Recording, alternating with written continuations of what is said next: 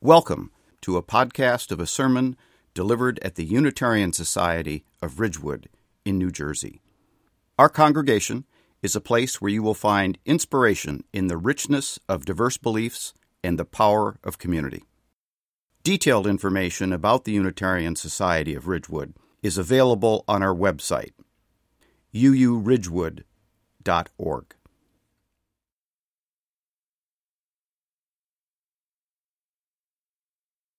We began a new month this week. We started our new Song of Gathering and a new focus. This month, we focus on what it means to sow and to reap. I imagine many of you have heard that phrase before, right? You reap what you sow. That form is found in Galatians in the Christian scriptures, but there's another more pointed version in Proverbs that reads, Those who plant injustice will harvest disaster. I suspect earlier versions than that even existed. And when I asked among my friends, this phrase exists in other languages as well. In Hindi and Japanese, it's essentially equivalent you reap what you sow. In French and Italian, the phrase that carries the same meaning is slightly different who sows the wind reaps the storm. This expression means that the actions we take, the things we do, they have meaning. They have impact, they have consequences. The idea being that if we plant good things, good things will come. If we plant bad things, bad things will come. This morning, as we gather together on this Sunday before the midterm elections, we gather aware that our actions matter, that the engagement and actions of our fellow Americans matter, that our choice to sow wind or calm helps to determine what comes next a storm or a period of quiet.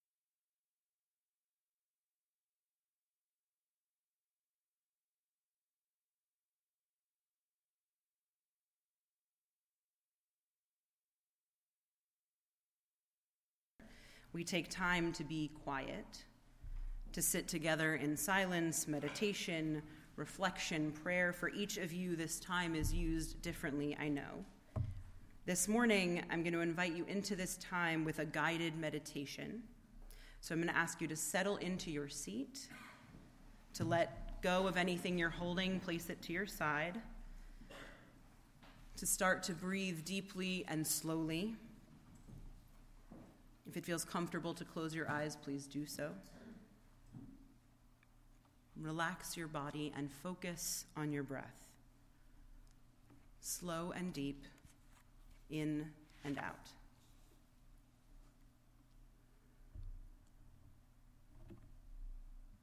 Now imagine that you hold a seed in your hand. Small. Maybe rough, maybe smooth, just a small bit of brown in your hand. Feel its barely perceptible weight. Imagine that right at your feet is a patch of fertile ground. You lean down to dig a hole, not too big, and place the seed gently inside. Using your hands, you cover it over with rich, warm dirt. And you sit down beside your seed. The sun shines, and you sit.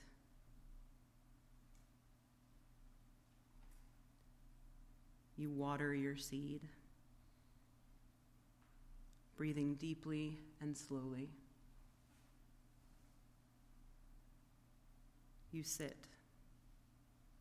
watching the spot where you gently placed that new growth. Imagine it so slowly beginning to grow. One little shoot stretching up out of wet dirt. In the silence, keep breathing and watch as your seed.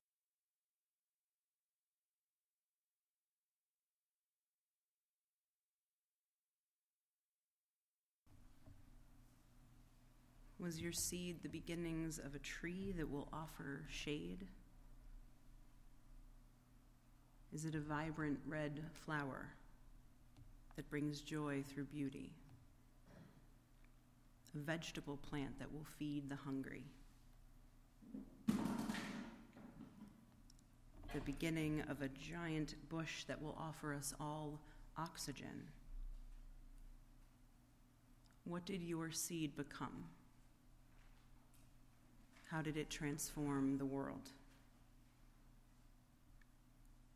Take a deep breath.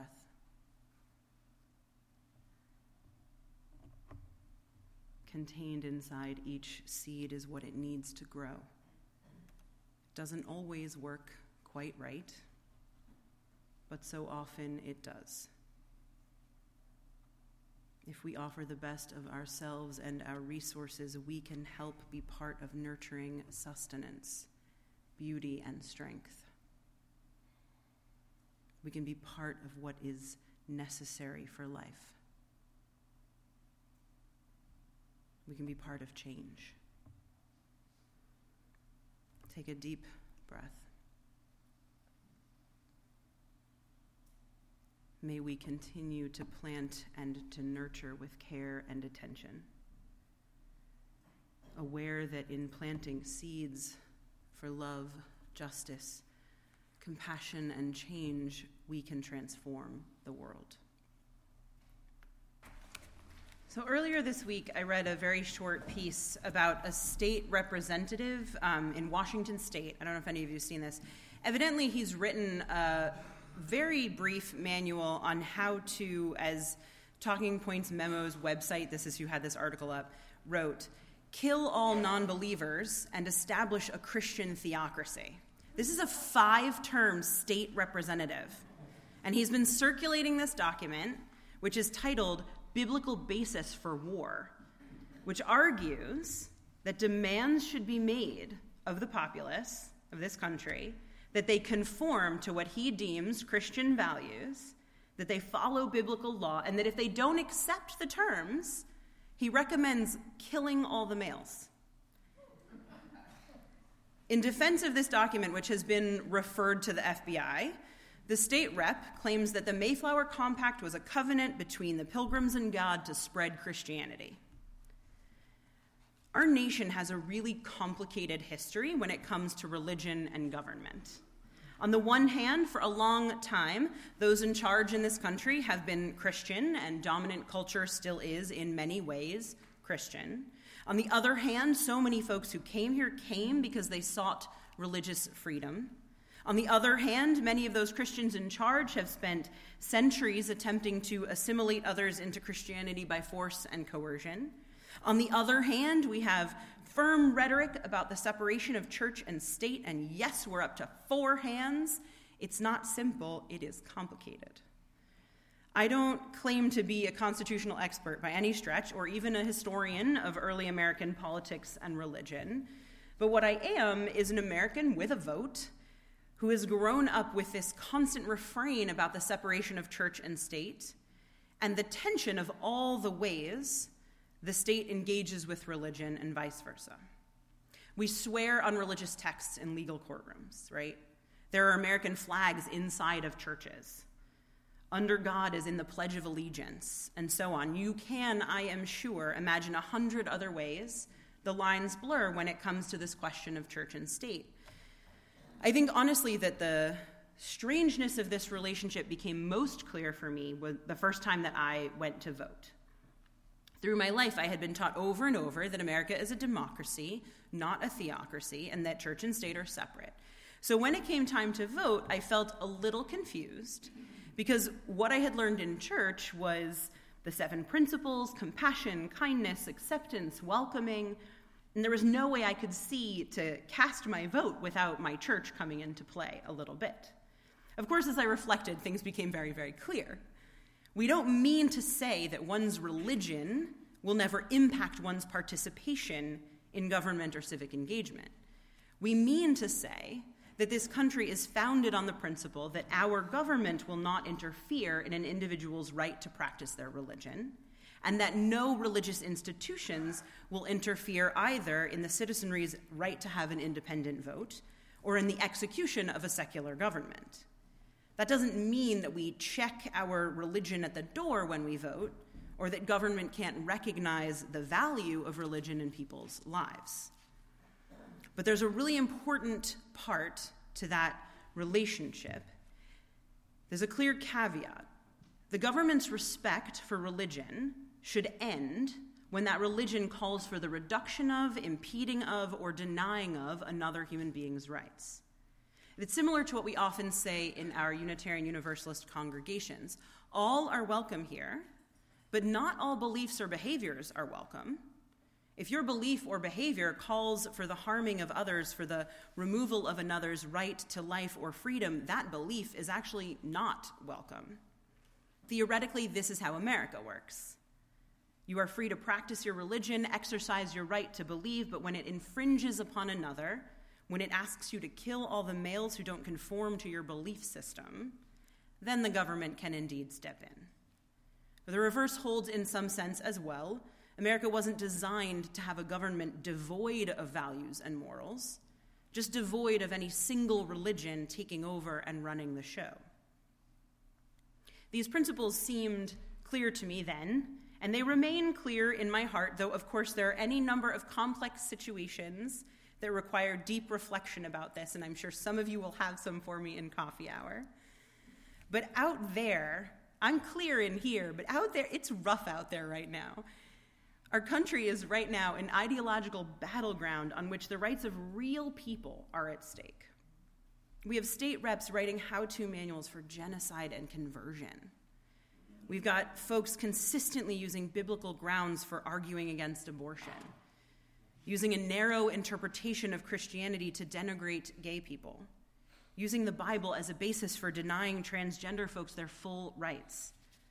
Thousands of children remain abducted and held in tent camps. Asylum seekers, among them small children, are being spoken of as if they were a gang of armed supervillains. American Indians in North Dakota and other places are being stripped of voting rights. The same is true across the rest of the nation as people of color face laws designed to deprive them specifically of their rights. We have continued violence against people of color, continued anti Semitism that goes unnoticed and unchecked so much of the time until an event like Pittsburgh. We have a continued impotence regarding gun laws. Our government turns a blind eye to human rights violations around the world. We prioritize militarization over relief and tax cuts for the wealthy over the aiding of the poor. The list could go on and on. In all of these cases, I truly believe that people, maybe not all of them, but many people arguing on the other side, believe they're basing their positions on their values that they're voting their religion and their morals in, in their minds. I believe that. And yet, from where I sit, they are erasing one of the fundamental truths of America that your values can inform your vote, but your values aren't worth more than another's freedom. They aren't worth more than another's life. That's where the separation is so important. Our government was not designed to uphold some perverted understanding of Christian values. And I say perverted because I'm quite certain Jesus would be ragingly appalled by what we're doing to each other in his name. Our government was designed to limit the reach of religion exactly for moments like this moments when deluded prophets have distorted religious truths in the name of fear and power and hate. There are so many horrible things happening. And I remember preaching the Sunday after this president was elected. I remember it vividly. And I remember preaching that we had to be vigilant because we don't realize what's happening until after it has happened. Across the internet, there are arguments being made that we are in a very 1920s, 1930s Germany moment. We're in the slow but fast slide into fascism and authoritarianism. There are all sorts of charts that list out the hallmarks of dictatorship, the steps to it, and it's frightening to consider how far along we are. And I remember saying back then that we often we'll say to ourselves, it can't happen here, not in America. And then I think of that Milosz poem. The idea that the end comes while we're going about our business, doing all the normal things humans do, telling ourselves it can't possibly be happening now. He wrote that poem in 1944 in Warsaw. And I imagine that white haired old man he speaks of, too busy to actually be a prophet, who does his work of binding his tomatoes, all the while chanting to himself, There will be no other end of the world.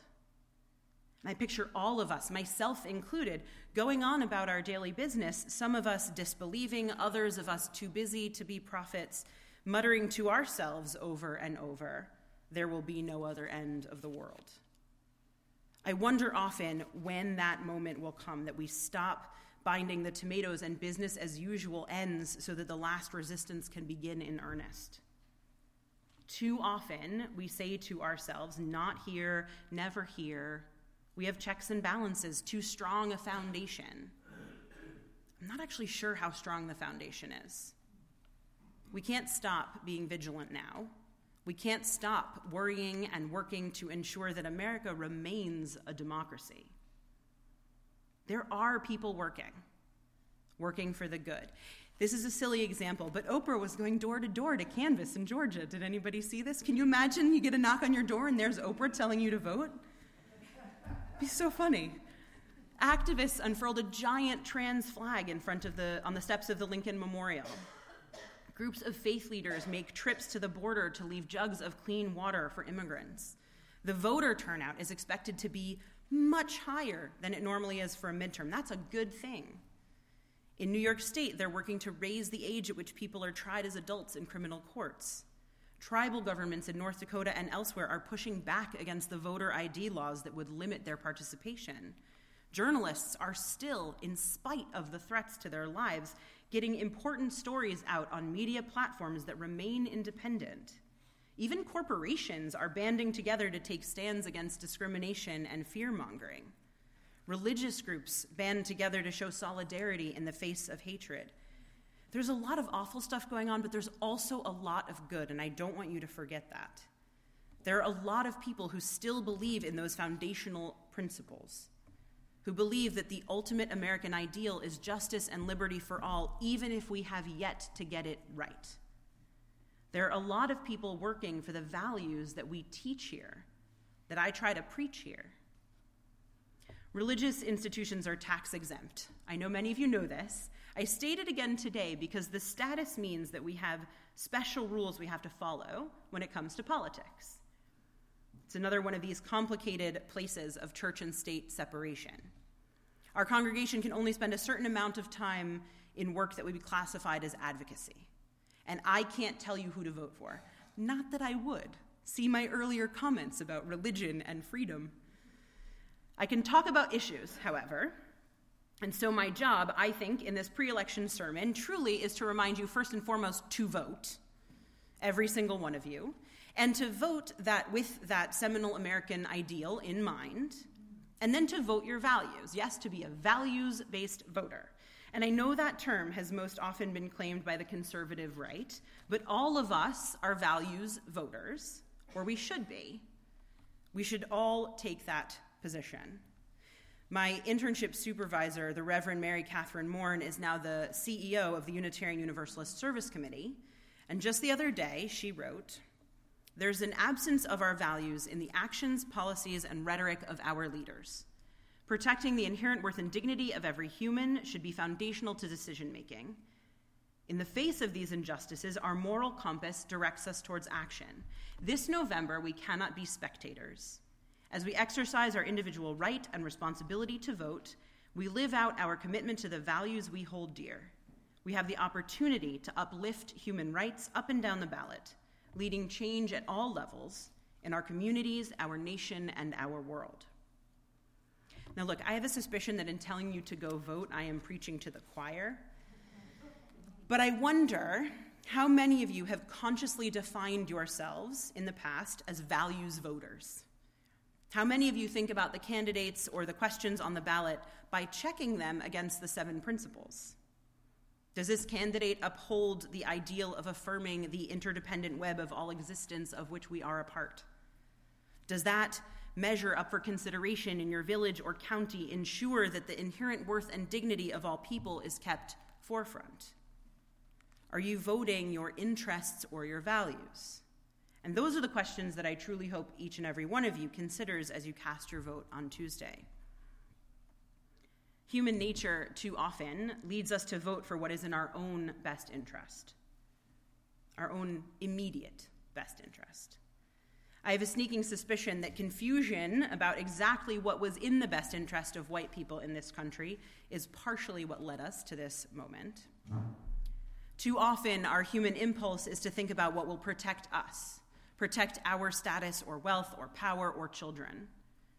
But nowhere in our seven principles are we called to act in self preservation or self interest. Nowhere are we called to protect the status quo or our own privilege. Quite the contrary. The seven principles to which Unitarian Universalist congregations sign on are not a creed, they are not dogma, but they are a set of ideals for which we strive. A set of ideals that we believe, among others certainly, will bring us closer to the world we want to live in. In those seven principles, we affirm the inherent worth and dignity of every person black, white, American Indian, trans, gay, poor, young, old, every single person, without presuming to determine that one is better or more worthy than another. We affirm justice, equity, and compassion in our relations with each other, being ruled not by greed or selfishness, but by justice and compassion as we interact with each other even those who disagree with us. We affirm acceptance of one another and encouragement to growth. We believe that people can change and grow, develop new understandings, that forgiveness and redemption are truly possible. We affirm a free and responsible search for truth and meaning, that each of us can see the world and our experiences and derive meaning from that a set of values and morals that may not match perfectly with the person next to us, but are viable just the same. We affirm the right of conscience and the democratic process. That no matter who we are, we deserve an opportunity to make our voices heard, to have a chance to help direct our own future and the future of our nation. We affirm the goal of a world community with peace, justice, and liberty for all acknowledging that our beliefs are valuable and are our own, but they do not supersede peace, justice, and liberty for all. And we affirm the respect for the interdependent web of which we are a part. The earth, the plants, all of humanity is interconnected, and our choices have an impact across this vast world. That carries responsibility. These ideals can be measuring sticks as you head to the polls. Set aside what benefits you personally and front those seven principles. How will your vote affect others in your town, in our nation? How will your vote impact global relations, the environment? Take that seriously on Tuesday. I realize that sometimes it can feel disheartening as we look around as we mutter to ourselves, all of us busy not prophets. But when you look around, you truly do see that others are making a difference. And I want you to know, like deep in your heart, know that when you vote on Tuesday, you're making a difference. Luke Stevens Royer writes in that first reading I make my mark with at least a shred of hope that something good will come from this. Marking my vote is like kneeling in prayer because neither will accomplish anything right away. But the purpose of both is to remind me of my deepest hope for the world that I'm trying to help create. We cannot ever give up hope that our voices matter, that our votes matter. We have to stand up for the things that we believe in. We have to make clear the values that our liberal religion teaches us, and that those values are as valid as any other set of values. We have to adhere to the original vision of this country, imperfect and flawed though it is, that declared that all people, all people, have a right to life, liberty, and the pursuit of happiness, not impeded by any interpretation of Scripture or any distortion of religious ethics, no matter how fervent. When you vote, you are voting for the America that never has been but still can be. You're voting to create a better world of justice and compassion with a deep understanding of what community really means. When you're voting, you're acknowledging, as Stevens Royer writes, that the who is me and us and we the people. When you vote, you're voting to save the world. Your vote is an act of resistance, of hope, of justice making, and of love. I know many of you don't pray, but you damn well better vote. May the power of our voices, full throated and proclaiming our values, help plant the seeds of justice for generations to come. Through our votes, our justice making, our loving, and our compassion, may we be part of creating a better world. So may it be. May each of us honor our ideals and our privilege by casting our votes this coming Tuesday. May our voices be heard, may our values be uplifted, and may the ideals of this nation be upheld. May we sow seeds of love and justice and take one step closer to the world we long to see. Go in peace.